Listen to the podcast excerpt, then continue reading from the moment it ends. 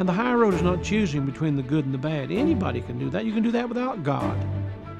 But the high road is choosing between the good and the best, and always choosing the best. Welcome to the Baptist Friends podcast with Dr. Clarence Sexton, where we gather around truth, friendship, and world evangelism. Today, Pastor Sexton is speaking on how America is removing God and replacing him with Marxism. And now, here is Pastor Sexton. Thank you for joining us today. I, uh, I deeply appreciate you coming. We're going to talk about a very serious subject, and uh, you know, there are two things that we need to do. We need to live a disciplined life, no doubt about it, but we need to continue to be pleasant people who know the Lord, love the Lord, want to please the Lord in all things. Even before I pray and we begin, I want to tell you that I think we're in the greatest battle of my lifetime. And not only because it's affecting in an adverse way the work of God, but it's affecting people all over our country. I mean, it's hard for me to imagine that 19 cities, 19 American cities, have taken legal action with their legislature, with their branch of government, whatever it may be that has to be exercised to do it, to defund police or change the order of things in policing our country. Someone said the government begins in the local sense, in local government, and we give a lot of attention to national things and state things, but I just I just I just can't imagine. So somebody needs to ask, how did we ever get here? And what is the objective? What enemy are we fighting? What is it that we're dealing with? And there's a reason the Lord Jesus says that his body, the local church, is the pillar and ground of the truth. And so we have the answer. And may God guide us and help us. We're going to deal today with the subject of how America is removing God and replacing Him with Marxism. And this is something we've seen at a distance in other parts of the world. But now we've got trained Marxists leading rebellion in America, and much of our political system has been affected by it. We have a person running for president of the United States in this next election, Mr. Biden, who has committed himself to these people who want to move this country far, far to the left. I want you to understand some things, and uh, we'll try to get an understanding here. But let's pray together and ask God to, by His Spirit to enlighten us and help us and teach us. Heavenly Father, we thank you for this day. We recognize that we're in the midst of something that is destructive, but we're not left alone as orphans. We have your word and your spirit. Help us to rely upon thee. In Christ Jesus' name we pray. Amen. I want you to know that I have Mr. Tim Cart with me today. Tim Cart is a Crown College graduate and an associate here in the church. I want you to see him, and uh, we'll get the camera on him if we can. Good. Uh, uh, Mr. Cart uh, spent 13 years in Venezuela, and as an eyewitness, saw Venezuela move in the direction that uh, unbelievably America's moving in. We also have uh, Mr. Zinker with us. I think most of us know James, and and James is here working with us in the church. And I'm going to be asking them to make some comments and tell us some things they know about about what's going on in the area of socialism and what happens in Marxist societies. There's some things I'm going to read to you. You may want copies of. If you do, with your Bible in hand, make notes. Would you please? Just make notes of things. And if you say, I'd like for you to send me a copy of that, I'm going to read you a paragraph that's been attributed to Adrian Rogers, but Adrian Rogers never claimed that he, he came up with it. He just quoted it one time. It was something that originated in 1931. Dr. Rogers was born in 1931, so I don't think he wrote it in 1931. But um, it was originally written by a man named Smith in an unknown work and adapted uh, from an adaptation of William B O E T K E R, Boekter, Boekter, and he also wrote Ten Cannots. But I'm going to read this to you. I think you'll want a copy of it. You cannot legislate the poor into freedom by legislating the wealthy out of freedom. What one person receives without working for, another person must work for without receiving. The government cannot give to anybody anything that the government does not first take from someone else. When half of the people get the idea that they do not have to work because the other half is going to take care of them. And when the other half gets the idea that it does no good to work because somebody else is going to get what they work for, that, my dear friend, is about the end of any nation.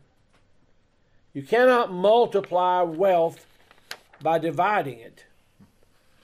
Uh, the same man who gave us that gave us cannots.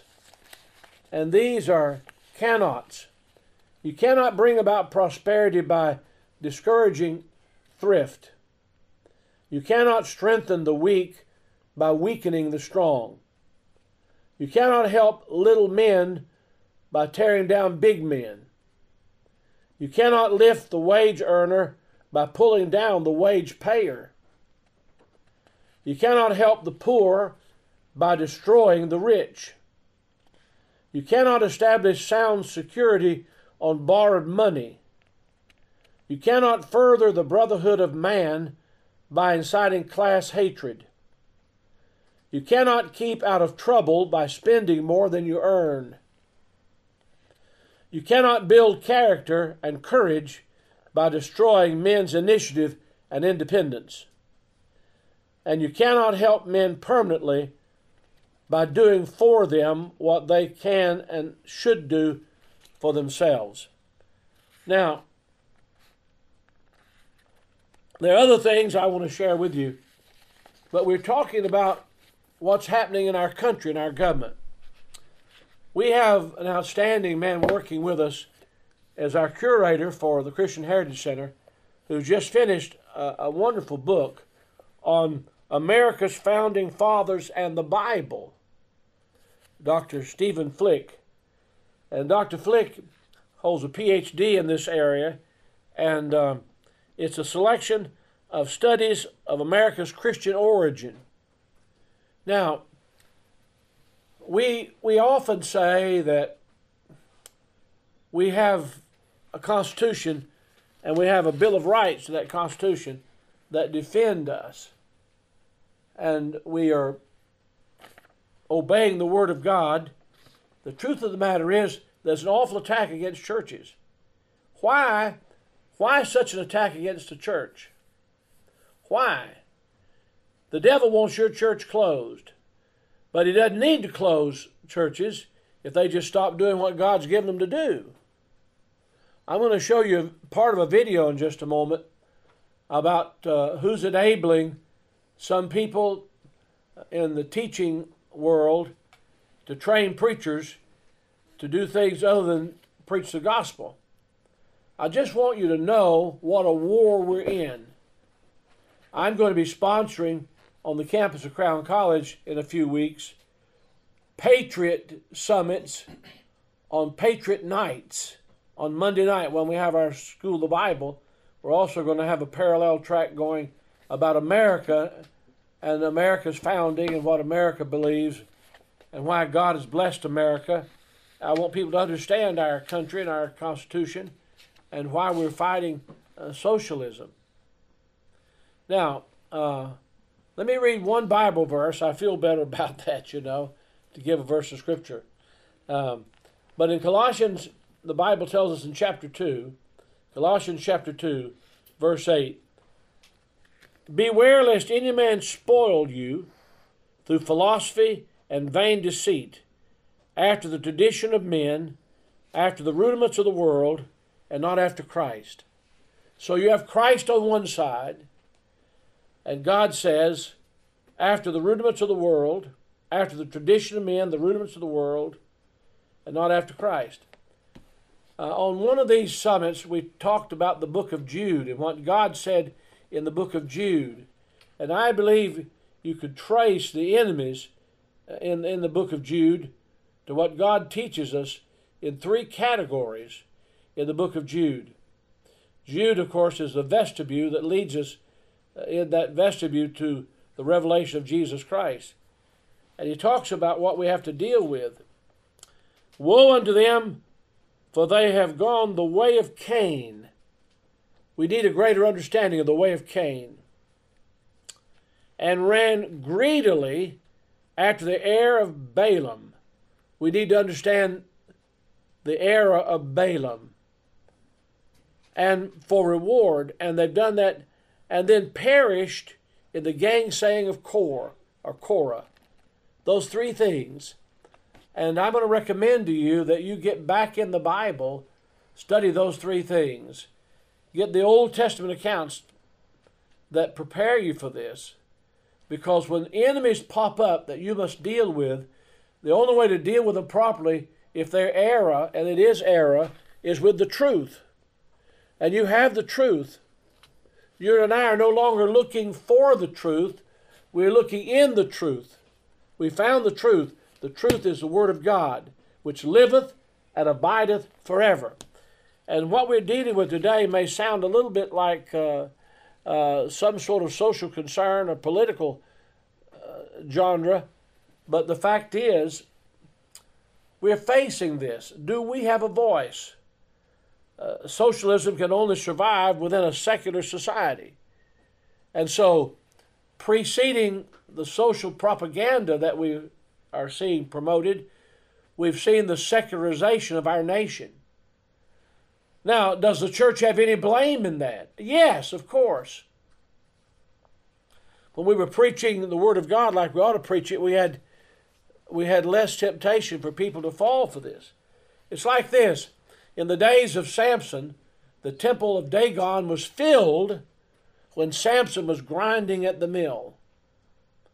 In other words, when Samson was bound, blinded, and grinding, then the devil took that vacuum to do what he wanted to do. And so it's not that do we have a place. Our place in God's work is the prominent, preeminent place. And so it's God Almighty who wants to work through his people to do something. And so let's try to get an understanding here. The secularization of America, removing of God, is a vacuum that's being filled with Marxism. So, where's America headed? My wife and I talk from time to time, maybe more often than you would imagine, about what the people who influenced us fought and died for so we could have this country. Uh, and the generation that was influenced by those people coming back from World War II and all that happened in World War II the bloodshed, what was going on in the slaughter of so many people, beating back Hitler and uh, Hitler's objectives, uh, is really what we're facing today, except the enemy is not somewhere in some other nation trying to come to North America and to America. The enemy is within. That's the very thing that Abraham Lincoln warned about. If America ever falls, it won't fall at the hands of some transatlantic giant who came into our country, but it will crumble from within. You can read the very words of Lincoln. If you haven't read this book, I want to recommend it to you. It is called Churchill and God, God and Churchill. If you haven't read this book, I want you to get a copy of it. I have some copies I can send to you, but uh, uh, I think maybe I don't know what the price is. Uh, Sarah, fifteen. What is it? About fifteen ninety five. But Mr. Churchill concluded that he was fighting World War II and had to do everything to win to save Christian civilization. So it's about Churchill and God. Stories. Churchill calling on. You remember the story, James, in England about Churchill calling some preacher to come and see him? Yes. You, you, you remember enough of that to tell us a little bit about it? Yes. Tell us about it, would you please? Right at the height of the Blitz, at the height of the Blitz in London, uh, Winston Churchill asked his driver and security guard to take him to a little Baptist chapel in London. And he met with the Baptist pastor. He said, "You have 45 minutes to help me understand what is going to happen in the in the Bible." And so uh, this Baptist pastor took the Bible and showed him uh, throughout the book of Revelation what he believed uh, was to be true and that God would help Britain. It didn't look like there was any hope at all. But Winston Churchill said after 45 minutes, You've convinced me. I believe that we will win this war. And so that's an interesting story how a, a very little known Baptist pastor really convinced Winston Churchill that the war was worth fighting. No large church, no large church, uh, no no no big big group of people, but he knew this man was a true man of God and sought him out. Yes, sir. Now, you think that had anything to do with after how many days of bombing, they called a day of prayer, and suddenly Hitler decides to do something else. Yes, sir. There was uh, almost 60 consecutive days of bombing on London, and the king called for a day of prayer. And within just a few days of that day of prayer, when everything shut down and everyone was called, all the church bells rang across the UK, people went to prayer. Within just a few days of that, uh, mysteriously, Hitler called off the Blitz, called off what he had planned to uh, take England, and decided to attack the USSR and invade Russia, which is really the beginning of his demise. Well, I'll tell you this. I just think that you'll be helped as a preacher to understand, to be fired up, and to see the price that people paid to defend their country and to stand for freedom. That's what we represent. Someone asked me, said, Why are you an independent Baptist? And uh, the word independent to me means dependence upon God, but I'm a free man. I'm free. And uh, I've told you before that uh, Thomas Jefferson said there is such a thing as an American mind, and the American mind is to be studied. Uh, we're doing everything we can to change that American mind. I tell you what concerns me many things, but one thing that concerns me is the revolution that's already taken place in our educational institutions. The thousands of colleges and universities across America uh, propagandizing our young people. And uh, I remember one time I saw the example of it going back to my high school and finding teachers now who were teaching things. This is so many years ago. Remember, I told you in 1974, a sociology professor told me as a student at the University of Tennessee when I went to see him about some of the questionable things I, I was facing in class. I got a degree in education there, but I was talking to him about it, and he said, Mr. Sexton, the, the Marxist manifesto, Marx and Engels, uh, means the same thing to me that the Bible means to you. And that was just an eye opener for me to understand. Now, they're teaching the teachers in these universities who are going back to the schools in our country. And see, here's the thing about it we're raising up a generation who's going to say to their fathers and grandfathers, We don't believe in capitalism. We don't believe in the Constitution. We've been taught something better. And there's a, a, a rising of Marxism, and the Marxism is an anti God philosophy. The two Marxists who are trained in Marxism who are leading the Black Lives Movement. And I, I revealed this in a video. I hope you posted that video and got it up where your people can see it. But they said, We are opposed to Christianity. That's in their opening statement. So, God and Churchill. Another book I want to recommend, it's been around forever. I don't know how many years ago Erwin Lutzer wrote this, but it's called Hitler's Cross. If you haven't read Hitler's Cross, especially as it's the summation of it in the last chapters of the book, it'll bring you to a greater understanding of what's going on and the danger we always face of substituting patriotism, which we are patriots, but patriotism, whatever it might be, for Christianity. And so I, I want to recommend those those two books to you. Now I'm going to ask some questions to Mr. Cart because the example that's used all the time for the demise of America is we don't want to go where Venezuela's gone. You know, and uh, Tim was in Venezuela serving as a missionary, married a beautiful Venezuelan girl, and got two lovely children. And now he's back here helping me in the international ministry. As a matter of fact, he couldn't stay in Venezuela. It just couldn't stay there with the demise and collapse of Venezuela. And many Venezuelans have fled for their lives. But uh, when did you go to Venezuela? I arrived in Venezuela in uh, 1999, September of 1999. In September of 1999. Yes. Very good. Now, and you went there as a missionary. Yes. I want you to tell me. You told me sometimes uh, after the government was changing and things began to be rationed, there were fights in grocery stores for food. There were um, you had to spend the night in your car to try to get gasoline, and uh, all this came with the promise that things are going to be better. Yes. Um, yes, it was an amazing thing to see how a country could be dismantled through socialism. Once the socialists got complete power in the government, uh, the first thing we saw them do is dismantle the police. They took the National Guard in Venezuela, which was a police force, and made it a personal police force of the president. And uh, then after that, we saw them begin to uh, take over the banking system. They changed everything to a new central bank. Of course, they had some voting to change certain things about their constitution. And then after that, we saw them begin to change uh, the classroom, the history.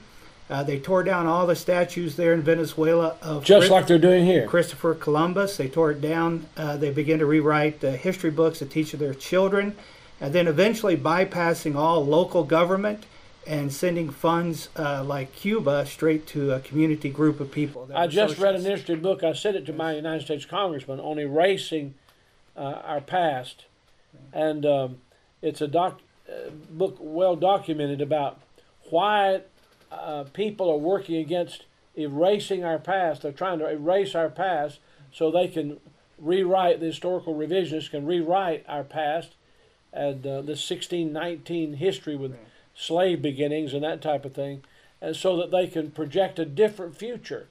And so the same pattern is being followed everywhere. Same thing because of its basis in Marxism and socialism, which promises everything but never can accomplish nothing but absolute destruction. The great news was uh, some churches, some pastors did get on board and support uh, Chavez and his 21st century social. So preachers actually got involved in it. Yes. And then after a while, when they realized how bad it was going to be and a little bit more discernment, they began to reject that. Of course, they have suffered quite a bit down there, the pastors and the churches. The greatest thing I had as a missionary, like Pastor said, one time we were in a supermarket, had to fight for some ground beef and uh, gas lines, uh, trying to find baby formula. Uh, you would lose rights. It was hard to find a place to, to rent there as a missionary and on and on. Uh, people are just uh, suffering. Uh, we've had so many friends die because of lack of medicine in the last couple of years. I'm going to ask you some more questions Yes. about how it affected what should have been a, a, a faith, trusting God, believing God, because um, I want to show a little video here in just a moment. Okay. I was a Southern Baptist pastor for seven and a half years. I still have wonderful Southern Baptist friends. I didn't leave the convention throwing hand grenades back in places, trying to blow it all up. I just became an independent Baptist. I, I wanted the freedom of, and there's something about a free church. Yes. When a church is free and not encumbered by denominationalism. yes. And I, I want to be a part of the, that, that free movement. And so when I became an independent Baptist by conviction in 1975, I began to learn that there were always churches through the centuries before denominations and conventions or conventions rather and confederacies of churches were even united. There were always people who had this mind that we're going to be free and we find them all through human history worshiping god and serving god. We have the great message the only message the gospel is the power of god unto salvation to everyone that believeth to the jew first and also the greek but i'm going to show a video that's going to shock everyone here and uh, I just want to show a little piece of it, and just a piece of it because uh, the most unlikely person you'd ever imagine uh, has gotten involved in some of our seminary training by funding and the idea of social justice. Yes. What would social justice mean Well, to you? That's what I had to do as a missionary there, and I helped as many pastors as I could in Venezuela. Uh, God will have to give you discernment, and He will. But one of the key things we had to teach in Venezuela was there's a difference between biblical charity and social justice.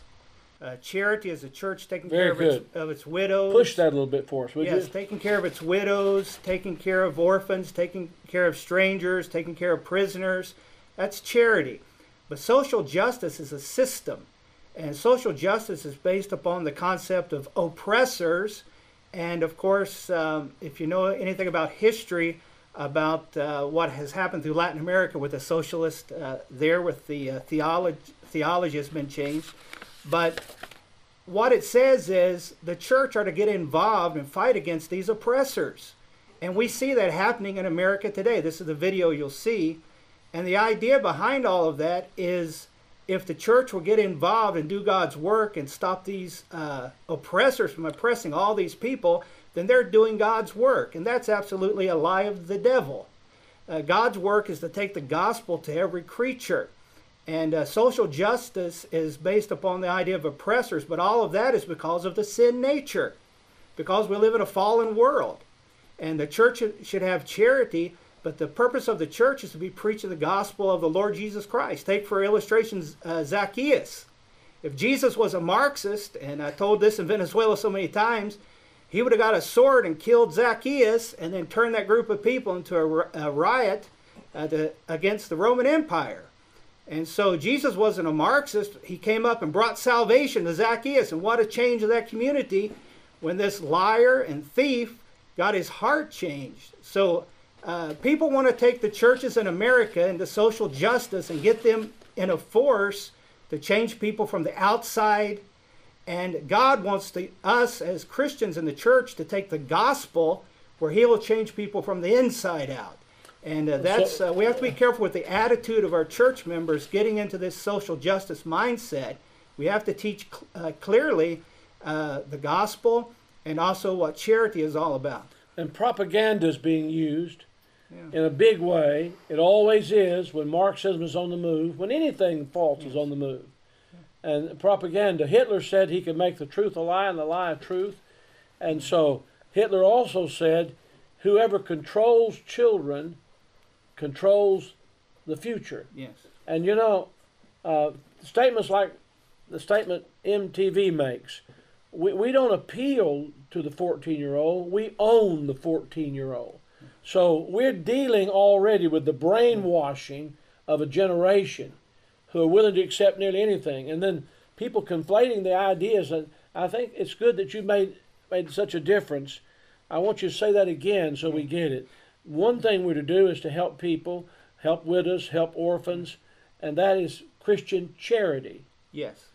But then the appeal that's being made to people is that we're not Christian because we're not instituted right. social justice. And that is a, an anti-gospel, anti-Christ mentality to think the church should get involved of trying to help oppressed people. That's because of sin nature. If they would get saved, then that would go away. well, they, they don't deal with sin Right. Because sin demands we have a savior. That's right. But anyway, I want you to I want you to watch this and we'll comment about it. This is just a question and answer session that we discovered and uh, and we did the research to find out it's really true. It's going to be shocking to you. I want you to know that. And I'm not trying to get against all people. I'm just saying how these things begin to find their way into teaching institutions. And this is well documented. I mean, you can find out, you can look it up uh, about Soros funding the EIT and all the people that are on board.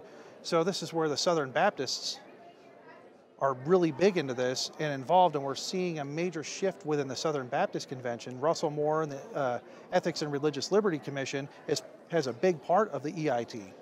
And through that program and the ERLC, they have been orchestrating left wing activities within the Southern Baptist Convention and doing a political takeover from within. What, what do you think the motivation for them doing this would be? If, you, if you're saying it's a, it's, it appears you've showed, showed funding, Yes, you've yes, showed yes. movements, you showed all this. What is the motivation? I'll just go this way. Just it's how communism works, right? You have opportunists. They go along the way. They see an opportunity to advance their careers. They get money. You have the change agents, which I am beyond a shadow of a doubt. Russell Moore from the ERLC is a change agent. Uh, he was a Democrat aide before he got into ministry. He's been a long, lifelong Democrat. We've read his writings about who he is, and he's always wanted to take Christianity and move it to the left. We're watching guys like that, but we also see opportunists in the way that say, "Oh, I can advance my career if I get into this movement," and then you, and you just have useful idiots and ideologues that would rather go with the flow than stand up for what's right. Well, and th- this is interesting from my analysis. Now, of course, we can't, you know, I'm, I'm taking your word for Yes, it. yes, It's- yes, I mean, I've, I've done research on this as well, and it, it lines up with it. Looking into, of course, history of subversion, talking about Soviet operations very similar to this. I talked about their su- uh, subversion of the World Council of Churches. I talked about, um, you know, of course, they went in, uh, went after the Catholic religion. They had all kinds of Catholic organizations. They started, they, they promoted, may, maybe started, maybe promoted liberation theology, which the Ceausescu regime in Romania used to spread communism throughout Latin America, and which got into the United States as well. And so it makes sense. And here was their thinking with this. Their thinking was is that you could not spread communism in the United States during the Soviet Union time, during the Cold War. You could not spread communism in the United States because the moral values were fundamentally opposed to it. You had to first destroy the culture, destroy the beliefs, and destroy the values, because only then would the society be ripe enough to be, um, you know, to become a fertile bed for these communist ideologies. Is this the same thing you're saying? It's it, it, it's the exact same thing. So let, let's just go take a step back. Who do the Democrats blame for the election of Donald Trump? Who? You have evangelicals, probably. White evangelicals. Why would The sleeping giants of the, The sleeping American giant of America. the- the- Why- the silent voters? why wouldn't Yeah. you want to target that politically to achieve your objective? And that's exactly what we're seeing. So I'm going to drop another thing with the Southern Baptist Convention. Um, we just found out recently that uh, the vice president of their church planting network uh, with the North American Mission Board incubated a organization called the AND campaign, AND campaign, which is Christianity, social justice. And he's working with left-wing radicals to start a political dialogue group to get Christians to engage with socialists. And he incubated this in his church, and now this guy is in charge of the church planting network for the Southern Baptist Convention. And what we've been finding out is if you're a young church plant and uh, the North American Mission Board helps fund church plants, what we're finding out is if you're not on board with social justice, if you're not woke and on board with this program, they're not going to give you money to plant your church. They're only funding churches that are friendly and moving to the left. Now, Do you know, I that's shocking to me because people like Adrian Rogers are now with the Lord were, were personal friends to me and and men that I have the greatest respect for. I, I cut my teeth as a preacher under uh, Dr. Criswell, and who was a strong fundamental man in my opinion, and so uh, even the Southern Baptist Convention collectively is still talked about as the most conservative group of Christian people in the country, and um, the right right wing radical part, uh, some independent Baptists, and so I, I I think I've worked hard at saying I'm a Bible believer. I'm a Bible believer, and I believe that our message is the gospel, but I've tried to help with the tone of what we're doing. And I, I think sometimes that's been misinterpreted. I- I, mean by no means to be a, a denier of what God wants. I think we ought to do the strongest preaching that we can possibly do, but not beyond the Bible, not falling short of the Word of God, not not beyond the Word of God. But I am appalled. I'm I'm I'm shocked that someone like Soros would be giving money through a back door to church planting groups only if they'll promote social justice. But do you see, like, for instance, the new president of the Southern Baptist Convention? I've met him, young man, and uh, he graduated from Bobby Robertson's Christian school years ago. But he came out immediately when he was elected president of the Southern Baptist Convention with some outrageous statements that lean toward the social justice message. And I'm saying we have what this world needs, what our country needs. And you know, and we've been given the freedom to speak. The First Amendment to the Constitution guarantees we have freedom of speech. But the way to keep it is to speak freely. The First Amendment to the Constitution guarantees that we have freedom of assembly in a peaceable assembly. But the way to keep it is to continue to peaceably assemble.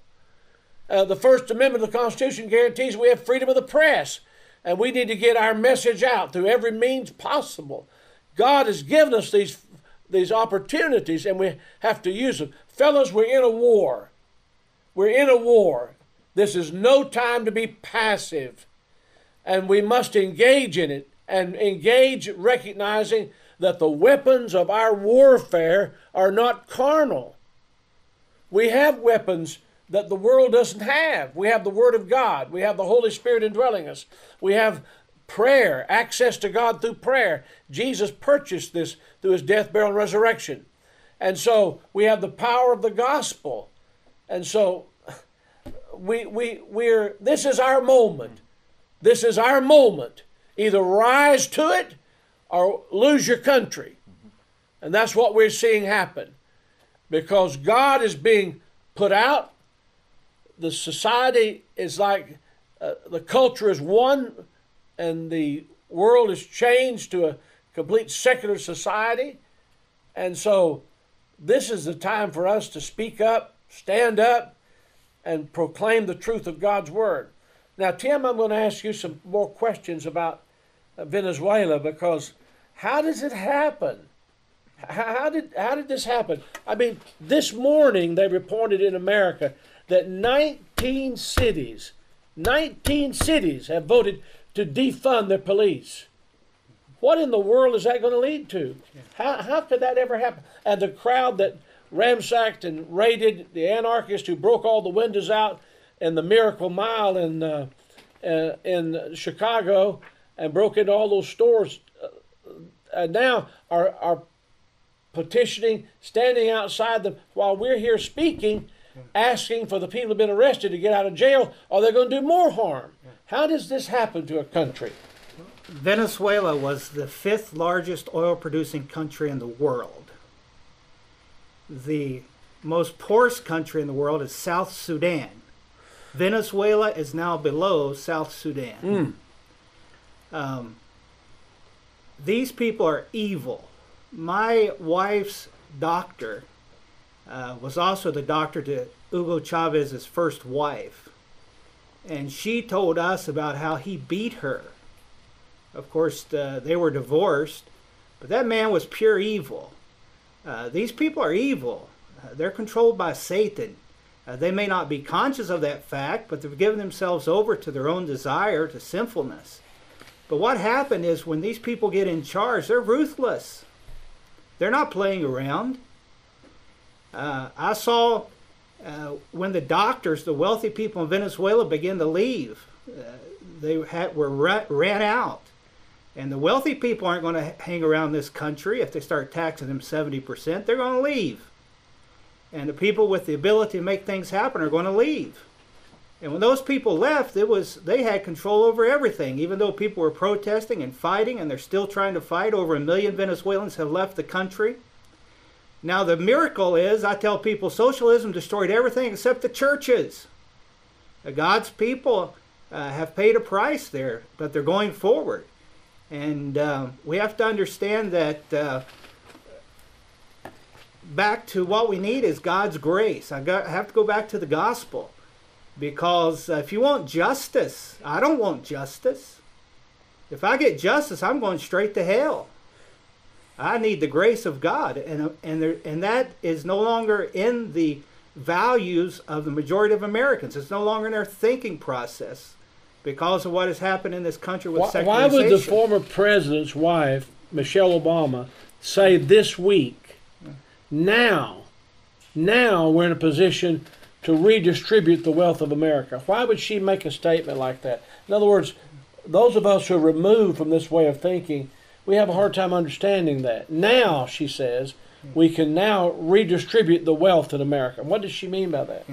Well, what they what they want to do is they have the only way socialism can continue to exist, or or people want power can stay in power, is by uh, force, by protest, and the way they can keep people protesting is through propaganda or through promise, the utopian idea. And uh, I saw that so many times in Venezuela. And so the idea is you just like Pastor introduced us to uh, these uh, uh, things that you cannot do. They want to stay in power, and they will promise anything. They will lie any way they can lie. They will use any propaganda they can use to stay in power because they truly believe that it is their righteous cause uh, to do that, and it's uh, their religion. The socialists. Uh, I saw in Venezuela the political party there, the Socialistic Party in Venezuela. It became almost it was pure religion to those uh, socialists. I mean, that's what they lived for, gave themselves for. So secularism- everything. We, we've always said humanism is, is a religion, but the, the secular society makes humanism and man solving problems makes it their answer, their God. Exactly. Uh, it's uh, man-centered all the way. It's um the um, removal of God and man taking his place. You're exactly right. And uh, in Venezuela, uh, one day I was watching Chavez on television. He took a Bible, opened the Bible up. He said, I saw something in the Bible. I'm going to tell everybody in this nation about the Bible. We need the Bible. The Bible's God's Word. And he read about Ananias and Sapphira. And he said, Ananias and Sapphira, God killed them. And the reason why God killed them is they weren't good socialists. Uh, they w- didn't want to contribute. They didn't want to uh, help their community. They didn't care about their family. And then the next morning, I'm, I got to get up and go in and preach uh, a gospel message after all the uh, people there in that country had uh, heard that from the President Chavez. And so, uh, you know, they're going to do everything they can do for themselves. They're the center of it all. And it's all about them and what they want done and how they want it done uh, to stay in power and to believe what they, they want. Now, we know this world is going to be eternal. We're living in a different system. And, and that goes back to, as a pastor, the great danger is the attitude of the people in our churches today. And pastors can help them with that. In uh, the Roman Empire, Erwin Lutzer said that uh, the Christians were not thrown to the lions because they believed in God. He said you could believe in any God you wanted in the Roman Empire. He said the reason why the Christians were thrown to the lions is that, that they refused to tell Caesar he was Lord. And in America today, we're going to have to refuse to accept that these people have the answer. And a lot of Christians want to hold conviction, but they want to hold it in their own church buildings. They don't want to speak about it. We've got to get the message to the marketplace. Yes. There's no doubt about that. Uh, I found something else that the man who wrote that wonderful little paragraph said. He said, These are seven national crimes. Now, this is from the political point of view, but it affects our faith and our working out our own salvation, meaning discovering why God saved us and what our message is. He said, Here they are. Number one, I don't think. Number two, I don't know. Number three, I don't care. Number four, I'm too busy. Number five, I'll leave well enough alone. Number six, I have no time to read and find out. Number seven, I'm really not interested. And so these are battles, these national crimes, as someone called them uh, pre World War II. These are things with which we must deal. Do you know the pastor is motivated and he is a prompter? He's behind the pulpit prompting the people, not controlling them. Remember, our influence does not dominate.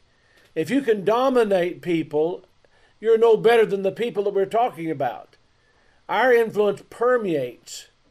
Now, and that permeating of influence helps people to learn to think, comparing Scripture with Scripture. And we have we have the friend of the indwelling Holy Spirit. And the greatest way to lead your people is to speak the truth in love to them and let the Spirit of God affirm to them.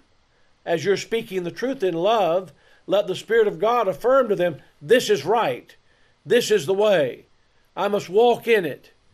But it's time to take action. It is time to take action. I don't know how any any person, I wanted to say red blooded flag waving American, I don't know how any Christian who loves America, loves his country, and loves the opportunity we have to preach the gospel is not stirred up to do something. Now, what are we going to do? I want Mr. Zinker to, to comment here on some things because he he lived for 11 years 11 years in an apathetic environment. We went to the United Kingdom to start our work as an extension of Crown College and Temple Baptist Church. And James was faithfully serving here and doing a great work. I mean, amazing. As a matter of fact, when I said to my wife, when she said, Who are you going to send to England with all these dreams and ideas? I said, James. My wife said, No, you're not. He's too great a help to us here. But God put him there, and we worked together. But he was in the midst, wonderful people. They were wonderful people. Few in number, perhaps, but wonderful people who were waiting, waiting for a voice, waiting for someone to rally them.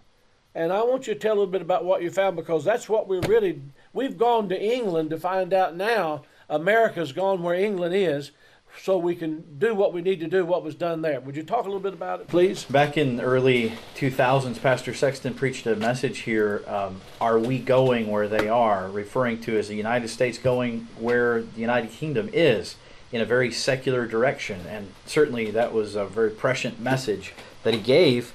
Um, I want you to think of the most Christian country imaginable. Uh, a place that calls itself a Christian country, a place that is very grateful. Uh, for instance, a four-time prime minister, William Gladstone, stood in prime in the uh, parliament and he held a Quran above his head and he made this speech. He said, "So long as there is this book, the Quran, there will be no peace in this world." Uh, this is a Christian nation. He referred to England and all of Britain as a Christian nation. Uh, Winston Churchill said of Islam improvident habits, slovenly systems of agriculture, sluggish methods of commerce, and insecurity of property exist wherever the followers of the Prophet Muhammad rule or live. There is no stronger retrograde um, force that exists in the world than Mohammedanism. It is a militant and, and proselytizing faith. Uh, they referred to the United Kingdom as a Christian nation. There were days of prayer. Uh, the man who preached to Henry VIII, Hugh Latimer, on New Year's Day, gave him a Bible for a gift, and he had marked in that Bible Hebrews chapter 13 and verse 4. Uh, Henry VIII had just divorced his first wife, and he preached on this text Whoremongers and adulterers God will judge.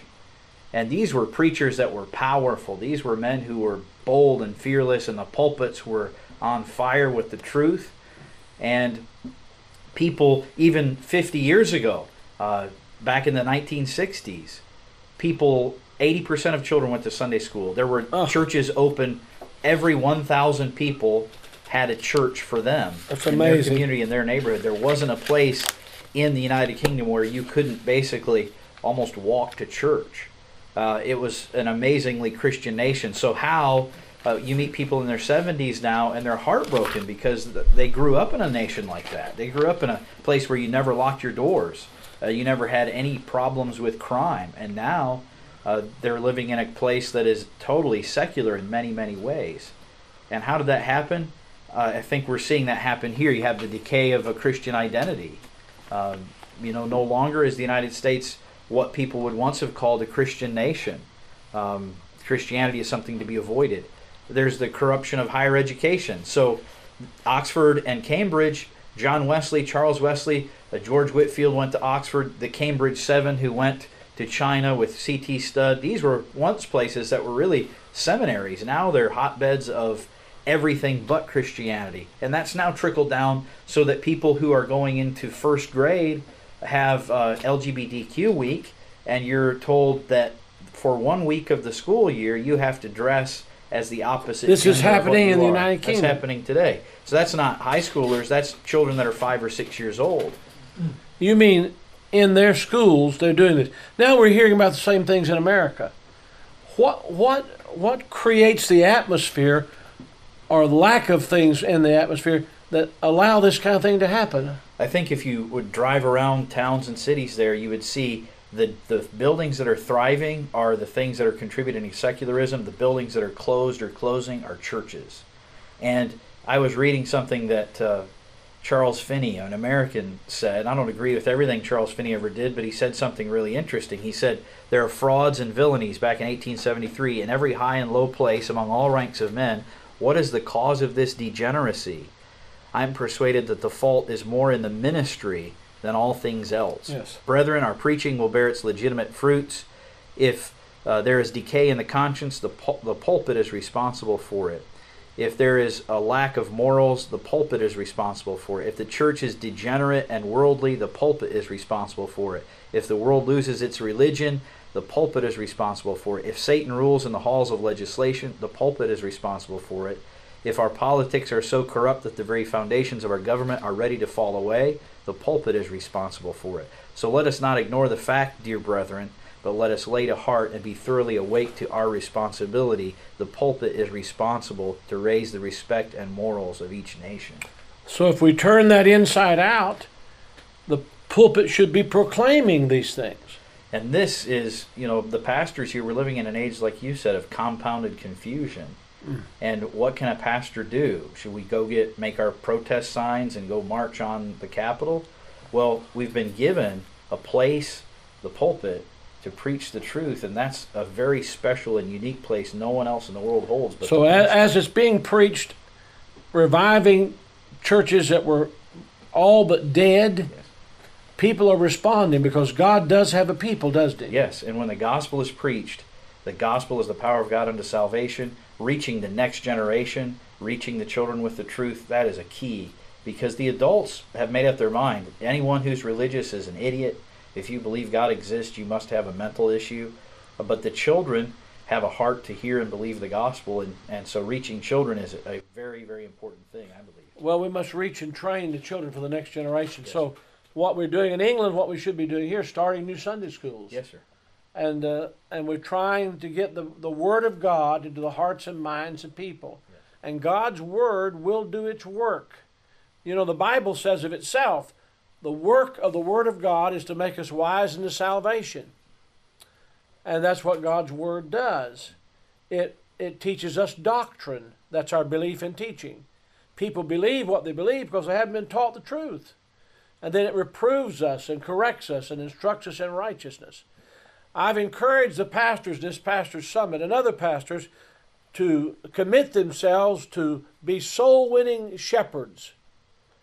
Soul winning is going in the power of God's Holy Spirit and giving a clear presentation of the gospel and bringing people to the place of receiving or rejecting Jesus Christ. Salvation is of the Lord. It's about talking to people about who Christ is, starting conversations about Christ, turning conversations into conversations about Christ. This is the greatest opportunity we've ever had to do that. If we let it pass now, it will never happen again. I want to send you a New Testament, a Soul Winner's New Testament, absolutely free. If you'll just commit, 30 of you have done this already. Commit to win souls. I mean, just say, I'm going to give the gospel to people. I'm going to give a clear presentation of the gospel. I'm going to talk about the logic of the gospel. And you, you use anything you want to use. God loves all people, all men are sinners. Sin must be paid for. Christ paid for our sin. We must personally pray and receive Christ by faith as Savior and use illustrations. Tell your own story. You have a story to tell. You are a witness. The noun comes before the verb. You are a witness. I am a witness.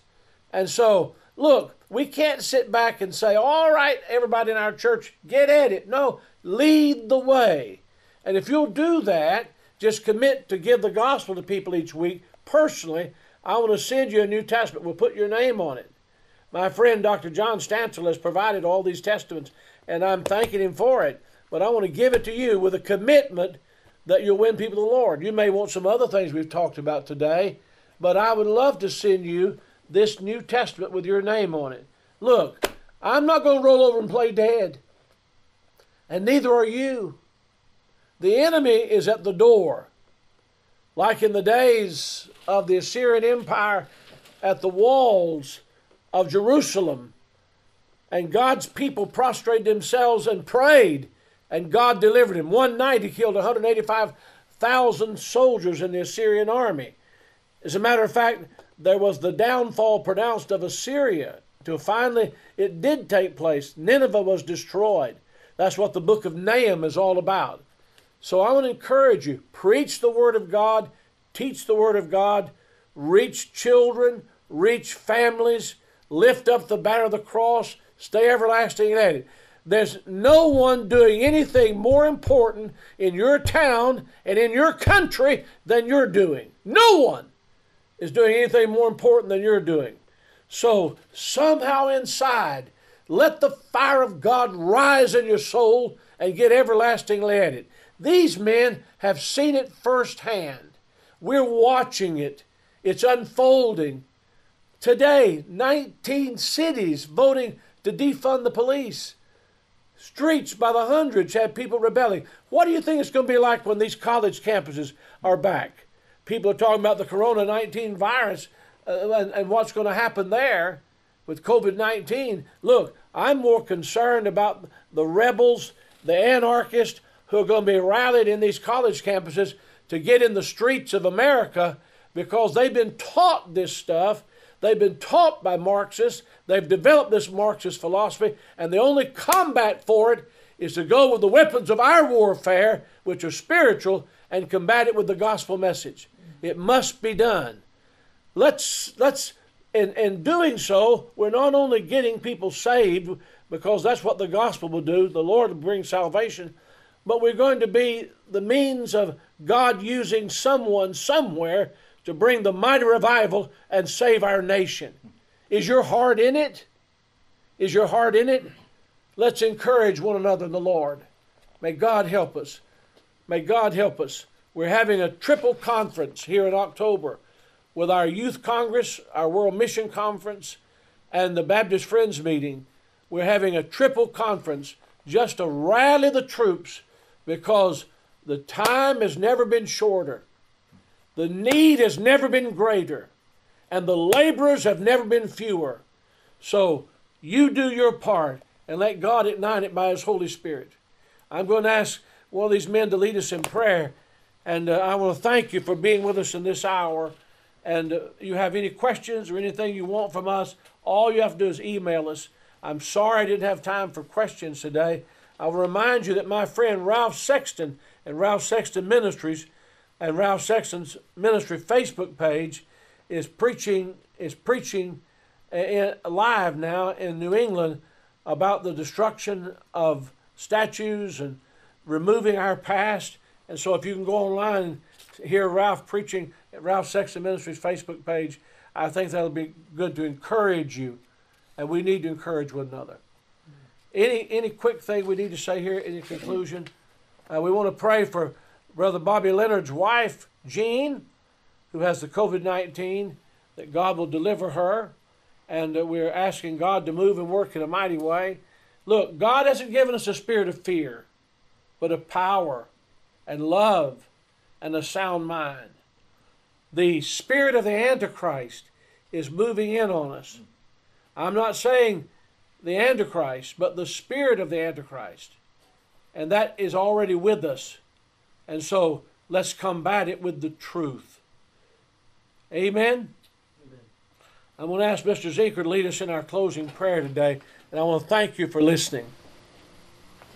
Our Heavenly Father, we're grateful for the truth we've heard today. We're thankful for each of these pastors and preachers who've joined on the Shepherd Summit. We pray they be blessed, strengthen and encourage them, lift them up. May they be bold in proclaiming the gospel and preaching thy word with the truth and with Holy Spirit fervency. And we pray that the pulpits across this land would be set on fire and people would see the difference Christ can make in a life. Amen. There'd be people saved and people called into the ministry and people going forth with the gospel. Help us all be those soul winners we need to be. Give us the Holy Spirit's power that we need to go out. Help us have the desire to do it. And we pray for Pastor Sexton. Bless and help him and his wife. We pray especially for Bobby Leonard's wife, Jean. Bless her as she has the coronavirus. And we pray that she would be restored to full health. Bless each of these pastors, we ask now. In Jesus' name, amen. This Shepherd Summit will be posted by the end of the day. Tell someone you know in God's work that they could watch it, and I hope be encouraged to take the strong, compassionate stand that the Lord wants us to take. Thank you. I love you. Let's pray for one another. God bless you for being with us today. Thank you for joining us for this episode of the Baptist Friends Podcast. Never miss an episode by subscribing today, and join us next time as we continue to gather around truth, friendship, and world evangelism.